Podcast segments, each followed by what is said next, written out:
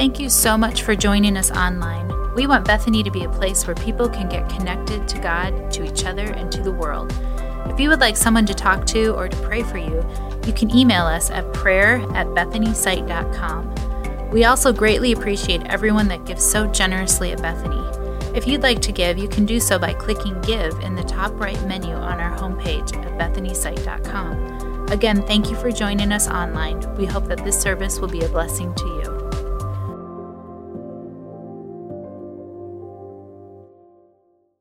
Hello, Bethany.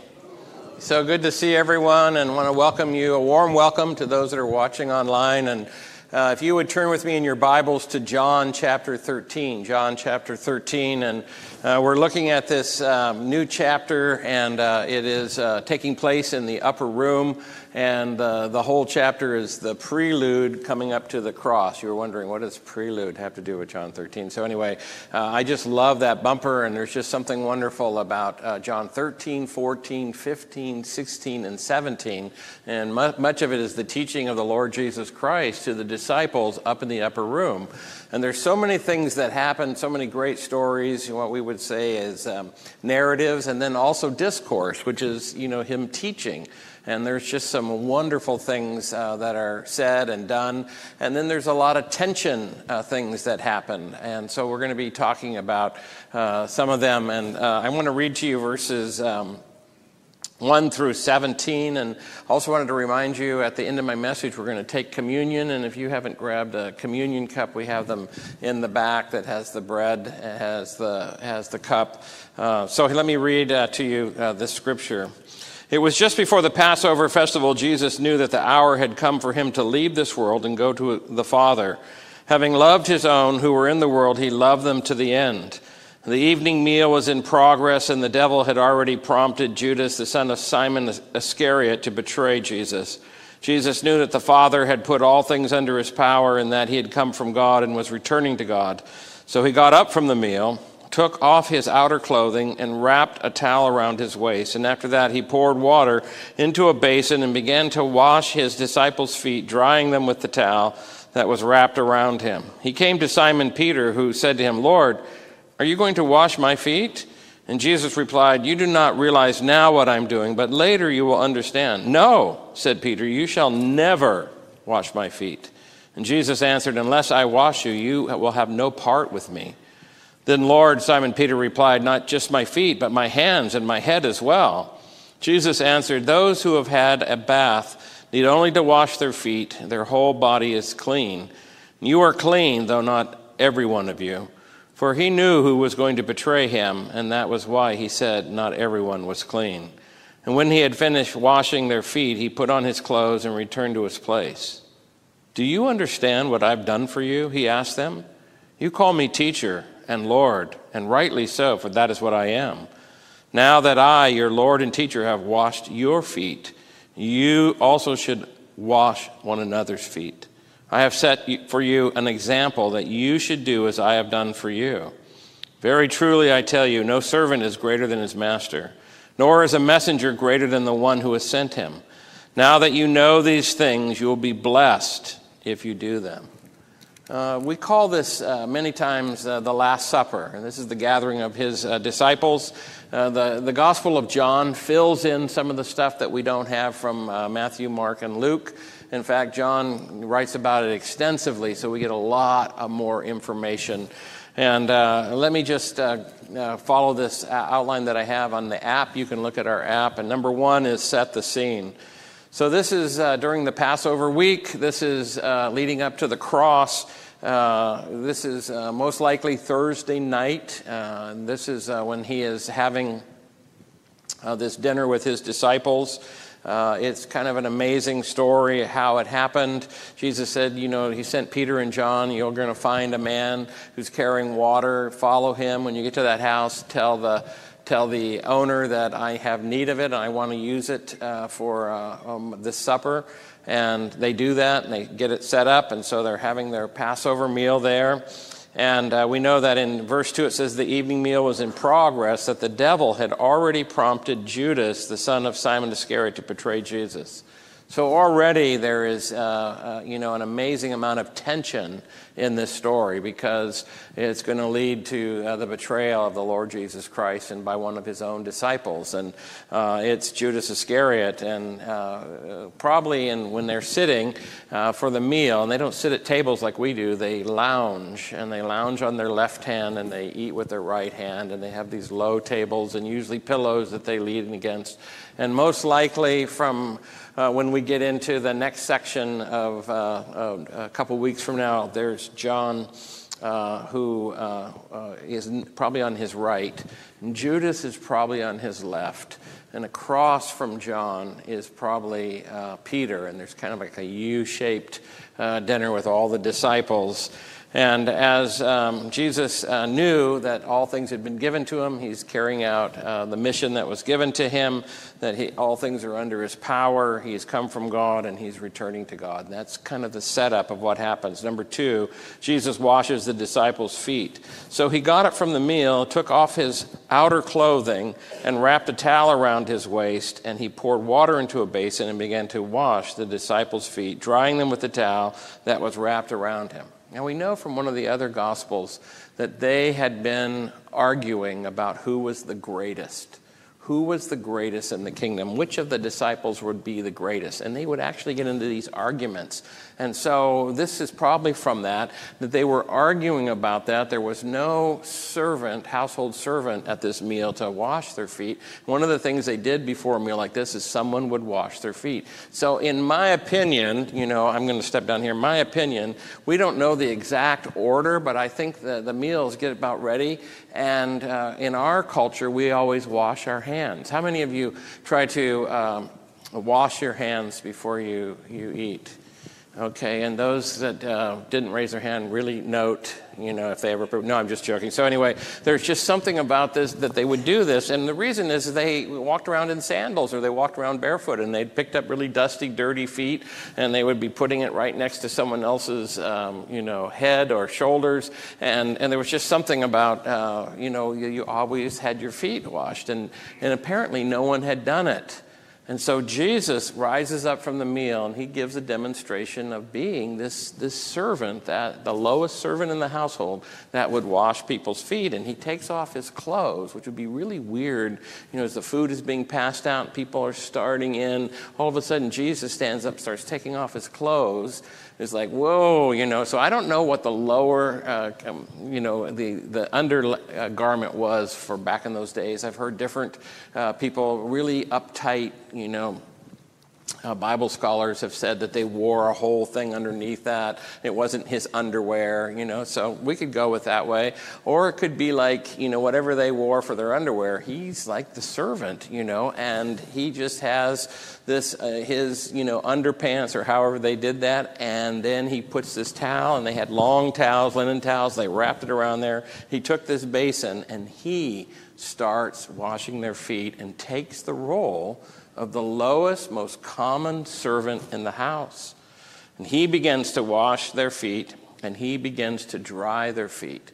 So this would have taken some time. You know, if you've ever washed someone's feet, it takes some time. And so you could just see him starting with John, and then next to him on the left would be Judas. And that would have been so awkward him washing the feet of the guy that's betraying him. And I could see Jesus just doing that and drying it off, and I could see him never looking at him. Or I could see him washing his feet, and then when he goes to dry it, he just looks at him. And he just looks at him. And he just, oh, that would be George. That wouldn't be Jesus. But there's just something about the, you know, this thing where he goes every single one. And most likely the last person, you know, if he did the, uh, the U shaped um, table, if he did that, most likely the last one would be Peter, if not maybe in the middle. But somewhere he comes to Peter, and then that's number three. Simon Peter refuses to have, Lord, are you going to wash my feet? Because this is so weird. You're the master, you're the, you're the rabbi, you're the teacher, you're the Messiah, and you're going to wash my feet. And there's something that's so servant like washing feet. Uh, my mom and my dad, in their last years before they went to be with the Lord in, in heaven, uh, my uh, daughter Katie uh, would rub my mom's feet, and she would get um, some kind of uh, uh, a conditioner, skin conditioner, and she would put it on my mom's feet and rub her feet. My mom was a real terrible diabetic, and, and so her feet would hurt, and, and Katie would rub and rub, and she was, my mom would just cry, just thanking her. And Elaine would also do that to her mom, and then my dad, in his last years, you know, my, my daughter and my, my bride would rub his feet, and I, I have to say that I, I did it once, you know, but uh, I want you to know that it is an act of real servanthood to rub someone's feet or wash someone's feet. I don't know if you realize the, the in the medical uh, profession at hospitals, you know, the orderlies and aides that wash people and take care of people and, and do some of the most uh, functionary things they're really heroes. They don't get paid very much and they don't get treated like heroes, but if you're hurting or if you're in a situation where you can't take care of yourself, it's kind of an amazing thing. And the Lord Jesus Christ does this act that says, hey, I'm a servant and you guys should be servants. I shouldn't have been the one that does it.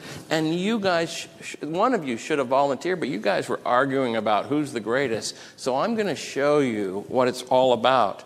And when he comes to Peter, Peter says, Are you going to wash my hand, uh, my feet? And then Jesus replied, You do not realize now what I'm doing, but later you'll understand.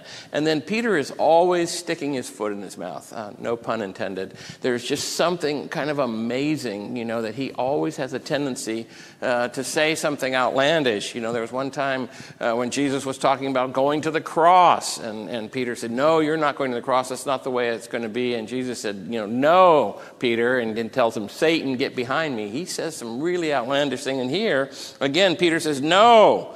And then he says something really dramatic You shall never wash my feet. Never.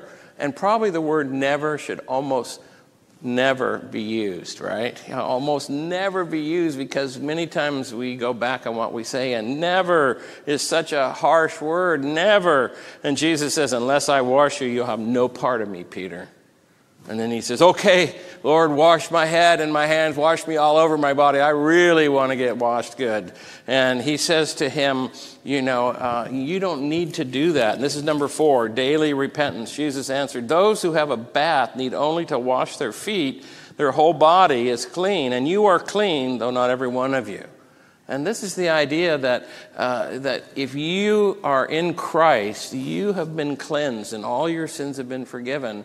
But the idea of having your feet washed is the idea that walking through this life, you pick up the dust and the dirt, and that in our daily lives, there's still this battle where we need to keep short accounts between God and ourselves.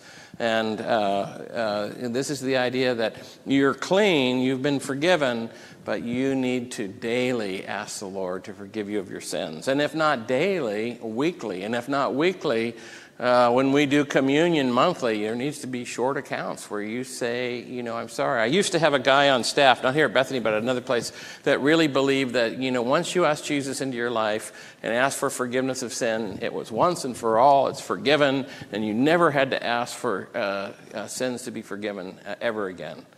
And we got into a couple, you know, discussions. You know, for some people, that's called arguments. I mean, we would discuss this, and he was really, he was so adamant about it. And then one time, I heard him ask his wife for forgiveness for something that he did, like forgot something. He asked her to forgive him. I said, "Why are you asking her forgiveness?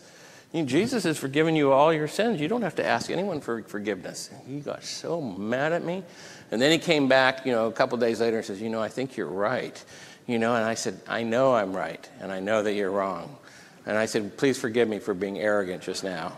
And we just kind of laughed about it, but there are some uh, denominations and, and churches that really believe that you can in your life become totally sanctified and never sin.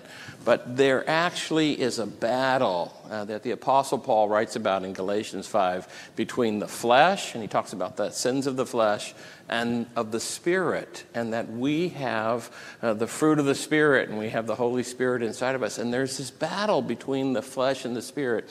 And most Christians recognize that, and even pre Christians will recognize that there's a battle going on, you know, and sometimes it's displayed like uh, I like cartoons, and one of the cartoons I loved growing up was uh, Warner Brother cartoons, and one of them is displayed with the, the angel on the one shoulder and the demon on the other shoulder. And I always looked at that, being a you know, little kid that grew up in a pastor's home, as being the flesh versus the spirit. And so Jesus says to him, You know, you're already clean, but you need to have your feet washed and you need to have it washed every day. And then he says, But not all of you are clean because he knows who's going to betray him. I want to give you a verse about confessing your sins. 1 John 1 9, if we confess our sins, he is faithful and just and will forgive us our sins and purify us from all unrighteousness. And so that's where we just keep short accounts. And then at the end of the day, say, Lord, forgive me. Or if in the morning, if you have devotions, you remember anything, you say, oh, Jesus, forgive me. Forgive me for my sin. Forgive me for my failure. Or forgive me for losing my temper or for whatever it is that you've done. And know that He always forgives and He loves to have His children ask for forgiveness. Number five, the example of foot washing. When Jesus had finished washing their feet, he put on his clothes and returned to his place. And that really kind of interrupted the dinner, you know. So uh, he puts on his clothes, he sits down, and it probably was just kind of like a sigh of relief. Well, now we can get back to eating. But then he uses the moment to teach. He says, Do you understand what I've done for you? He asked them. And I always imagine the disciples um, at this point, kind of some of them being like uh, children. You know, if you ask children, um, do you know and understand what I've done for you or what I'm saying to you? And there's always certain kids that will go, yeah. Even if they don't, they'll go, yeah. Then there'll be some kid that goes, no. And then they'll join them, no, we don't know. And I could just see them saying, yes, we understand, you know, yes. Yeah. And then one of them going, I know, and shaking his head. And then the other one's going, no, we don't understand. And then Jesus asked him, You call me teacher and Lord, and rightly so, for that is what I am. And now that I, your Lord and teacher, have washed your feet, you also should wash one another's feet. And I have set this as an example that you should do as I have done for you. And it is the most wonderful thing. And there's kind of like two interpretations uh, for foot washing uh, in churches and uh, in certain denominations. Well, the one is foot washing is an ordinance like uh, communion and baptism. Like we only have two ordinances that we follow baptism uh, believers' baptism. The reason we're a Baptist church is because we believe that you get baptized when you know Jesus and that we do it fully immersed. So you get dunked over there in the pool, or if you're at camp at a lake or a river or the ocean, there's just something wonderful about that, and that's why we're called Baptists. And many times people think there's a whole bunch of other stuff that goes with it, but that pretty much is it. You need to know Jesus, you need to get baptized. And then the other ordinance is that we partake in communion communion, where we remember the Lord's death, and we remember it uh, because of this Last Supper, you know, where his, the cup represents his blood and the bread represents his body, and there's uh, something wonderful about that. Uh, but there's some denominations that think foot washing is an ordinance. And so when they have communion, they practice foot washing. And I don't know if you've ever been in church like that, but I, I want you to know that when I was in uh, seminary and I was an assistant pastor and it was a little church and they let me preach sometimes on Sunday night, which I uh, thoroughly enjoyed, and there'd be not very many people there, 16 people maybe, and, and, you know, I would preach, you know, and probably wasn't very good, but I sure enjoyed it, and there was a lot of older folks that came and a lot of older ladies, and they complimented me, and I just felt really good about myself. And one time when I was teaching about this, I said, you know, what we should do is have foot washing. And we had never done it because it was a Baptist church, and, and I, so I introduced foot washing on a Sunday night without preparing anybody and telling them that, that we were doing this, you know. And I am not kidding you. There were some older ladies that just absolutely got up and said, No, no, and they walk out. And I, as a young man, could not understand why that was so. But now that I'm getting older And my feet are the ugliest feet you have ever seen. I wouldn't ever want to have someone wash my feet in church, you know? It's like, oh, Pastor George, oh, this is sickening, you know? And, you know, and then my toenails have gotten so thick and they're horrible and they're deformed. And you could just see someone, I, I cut myself, you know, where's the antiseptic, you know? We got to put that person on antibiotics, you know? It's just like horrible. They're like claws that are upside down. It's just, they're sickening. And so when I did that, was so funny. And then I, I didn't catch the, um, the vibe, so I, I kept pushing through, you know, we're going to do this, and I got it out. And then I didn't think, you know, like churches that practice this, that women should be with women and men should be with men. And so there was a couple single men that they couldn't wait to wash the feet of the prettiest gals in the church. And they didn't care if they were married or unmarried. And I was like, oh my goodness. And Elaine on the way home, and we had an hour commute, she really talked to me, you know, about discernment and wisdom, you know, and stupidity, you know. And it was so crazy. So I want you to know there are denominations, churches that practice it, and uh, we don't here. And I'm not putting down uh, the churches that do that. They, they consider that really, really important. Uh, but we view it, this is the second view, foot washing is an example for us to serve one another in love. And it's not that we do the foot washing, but it's more that everyone is a servant who's a Christian that we're to serve one another. And this is the example that Jesus gives. In fact, there's a, a great passage in uh, Philippians 2 that talks about what Jesus did when he came to earth. Uh, the Apostle Paul is writing to these Christians in Philippi, and my daughter actually went to a Bible school in Philippi. It's in Greece, and so, thus they're called the Philippians. And he writes to this church, he says, In your relationships with one another, have the same mindset as Christ Jesus, who, being in the very nature of God, did not consider equality with God something to be used to his own advantage. Rather, he made himself nothing. Another translation says he emptied himself. He emptied himself, made himself nothing by taking the very nature of a servant, being made in human likeness, and being found in the appearance as a man. He humbled himself, even becoming obedient to death, even death on the cross. So, the example, of the Lord Jesus Christ, his whole life, his whole ministry uh, in the Last Supper and then on the cross, is this servant, this humble, humble servant. And number six, servant messengers. Uh, verse 16 For truly I tell you, now this is the lesson, this is where he's teaching them the lesson. Very truly I tell you, no servant and the word used there in the original language is doulos, which is one of the words for servant, and it also is um, the, the word for the lowest, the most common servant, the one that washes feet. No servant, doulos, is greater. The word greater is where we get the word mega, that's megas, uh, greater than his master nor is a messenger, and that's where we get the word um, apostle, sent one, nor is the messenger greater than the one who sent him. Now that you know these things, you will be blessed if you do them. So Jesus is telling his disciples, and he tells us, that we are to be servant messengers. We are to be doulos you know, apostles, sent ones. Now, I'm not saying big A apostle, like Apostle Paul, the Apostle Peter. I'm not saying that we, you know, are going to write another book of the Bible. If I ever write the book of George and try to get it put in the Bible, you know, that's when, you know, you get rid of me as a, a heretic. You know, I don't believe that any more, you know, big A's. But there is this call for all of us to be sent ones and tell people about the gospel and to be humble, to be servants. In, a, in another uh, gospel, Matthew 20, uh, when Jesus is talking to them about this idea of being servants, uh, he uses uh, two words. He uses the word doulos, like I just talked about, and also diakonos and, and deacon, where we get the word deacon.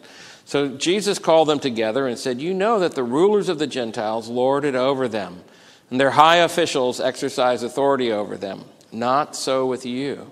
Instead, whoever wants to be great among you must be your servant, diakonos. And whoever wants to be first must be your slave. doulos. Just as the Son of Man did not come to be served, but to serve, diakonos, and to give his life as a ransom for many. And this is the idea that all of us are servants. Every one of us are ministers. That's another way to translate that servant, that diakonos, is ministers. And that's number seven. Every member is a minister. Every member. And we talked about this last week. And I, I want you to know uh, the week before, we keep talking about every member is a minister. And this is the idea that we're called to be humble servants. Now, 1 Peter 5 5 6 says, All of you clothe yourself with humility towards one another. And I'm sure when he wrote that, he's thinking of when Jesus clothed himself with a towel and washed their feet and dried their feet. And he says, Clothe yourself, wrap the cloth of humility around yourself. And then, even in leadership, there's the idea that leaders should be humble leaders, that they should be servant leaders. Numbers 12:3 talks about uh, Moses, one of the great leaders in the Old Testament. Now Moses was a very humble man, more humble than anyone else on the face of the earth. Many times people don't think of Moses as being humble, but the Bible says he was so humble.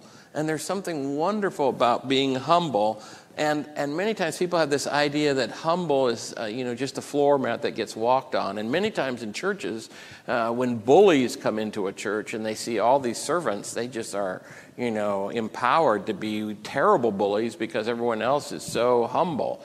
But I want you to know that's not the way it's supposed to be. Servants can be very strong. Jesus was very strong. And so the idea of being a servant leader and the idea of being a servant messenger is a very powerful thing. And it is something that our country needs really bad.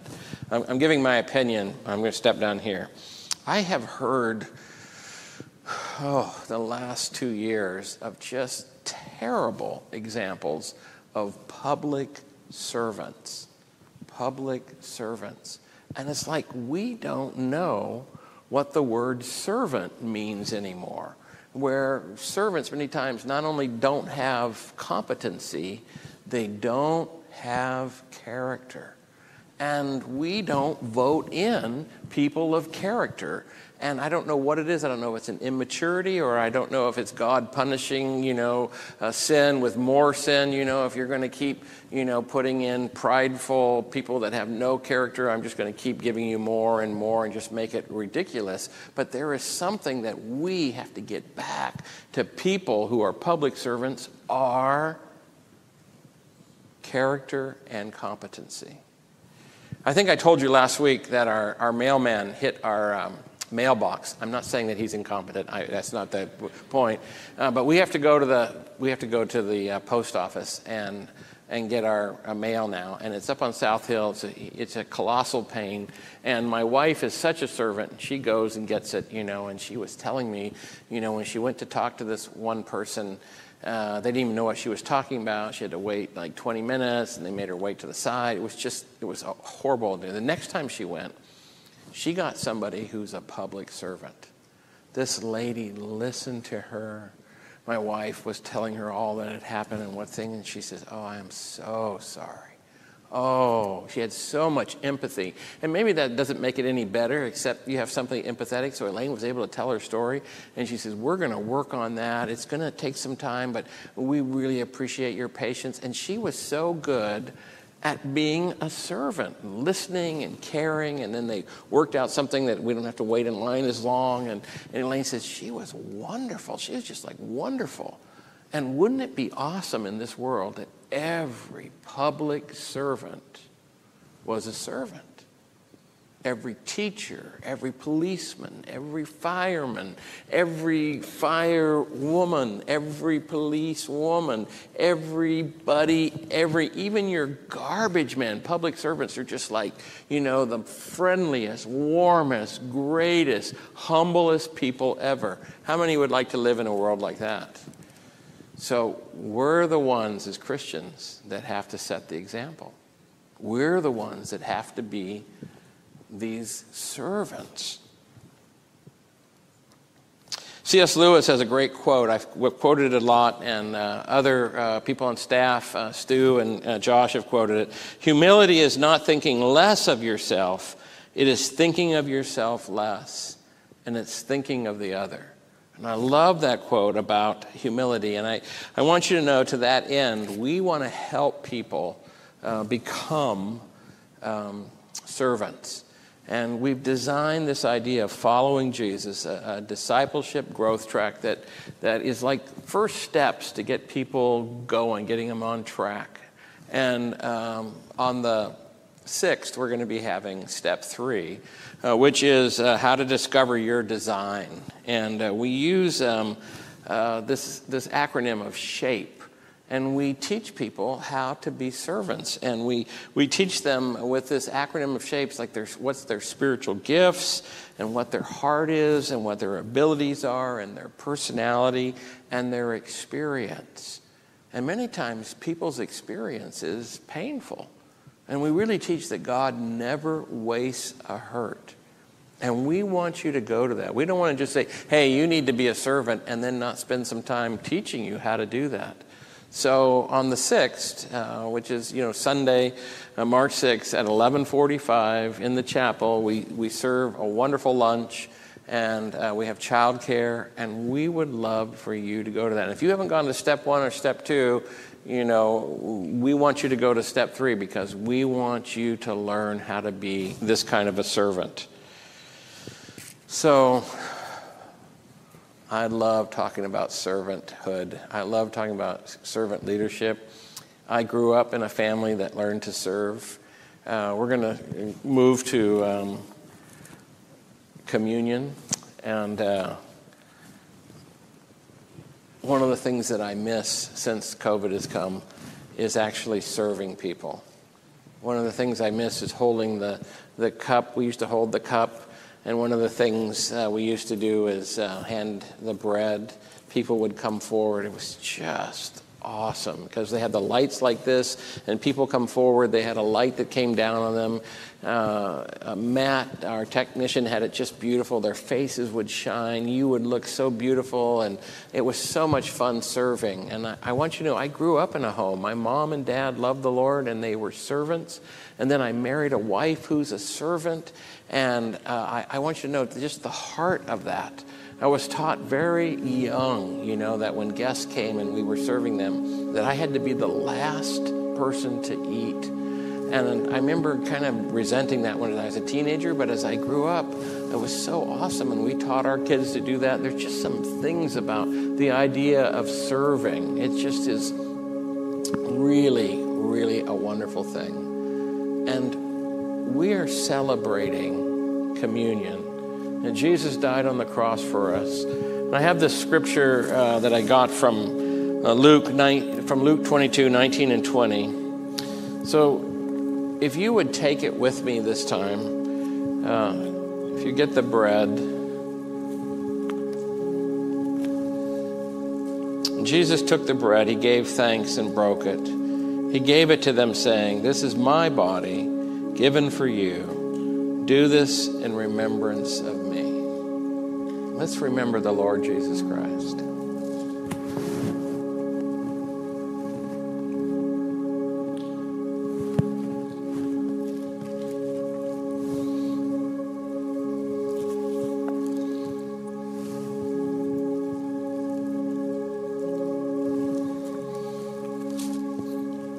And then verse 20 said, In the same way, after the supper, he took the cup, saying, This cup is the new covenant in my blood, which is poured out for you.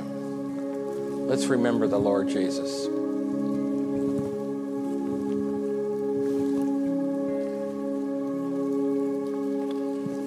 Let me pray. Will you stand as I pray? Lord Jesus, we thank you for this opportunity. We thank you that we have forgiveness. We pray that you would give us hearts of being messenger servants, servant messengers. Oh God. Thank you, Lord Jesus, for being so humble, so humble that you're a friend to sinners. Thank you for forgiving our sins. In Jesus' name, amen.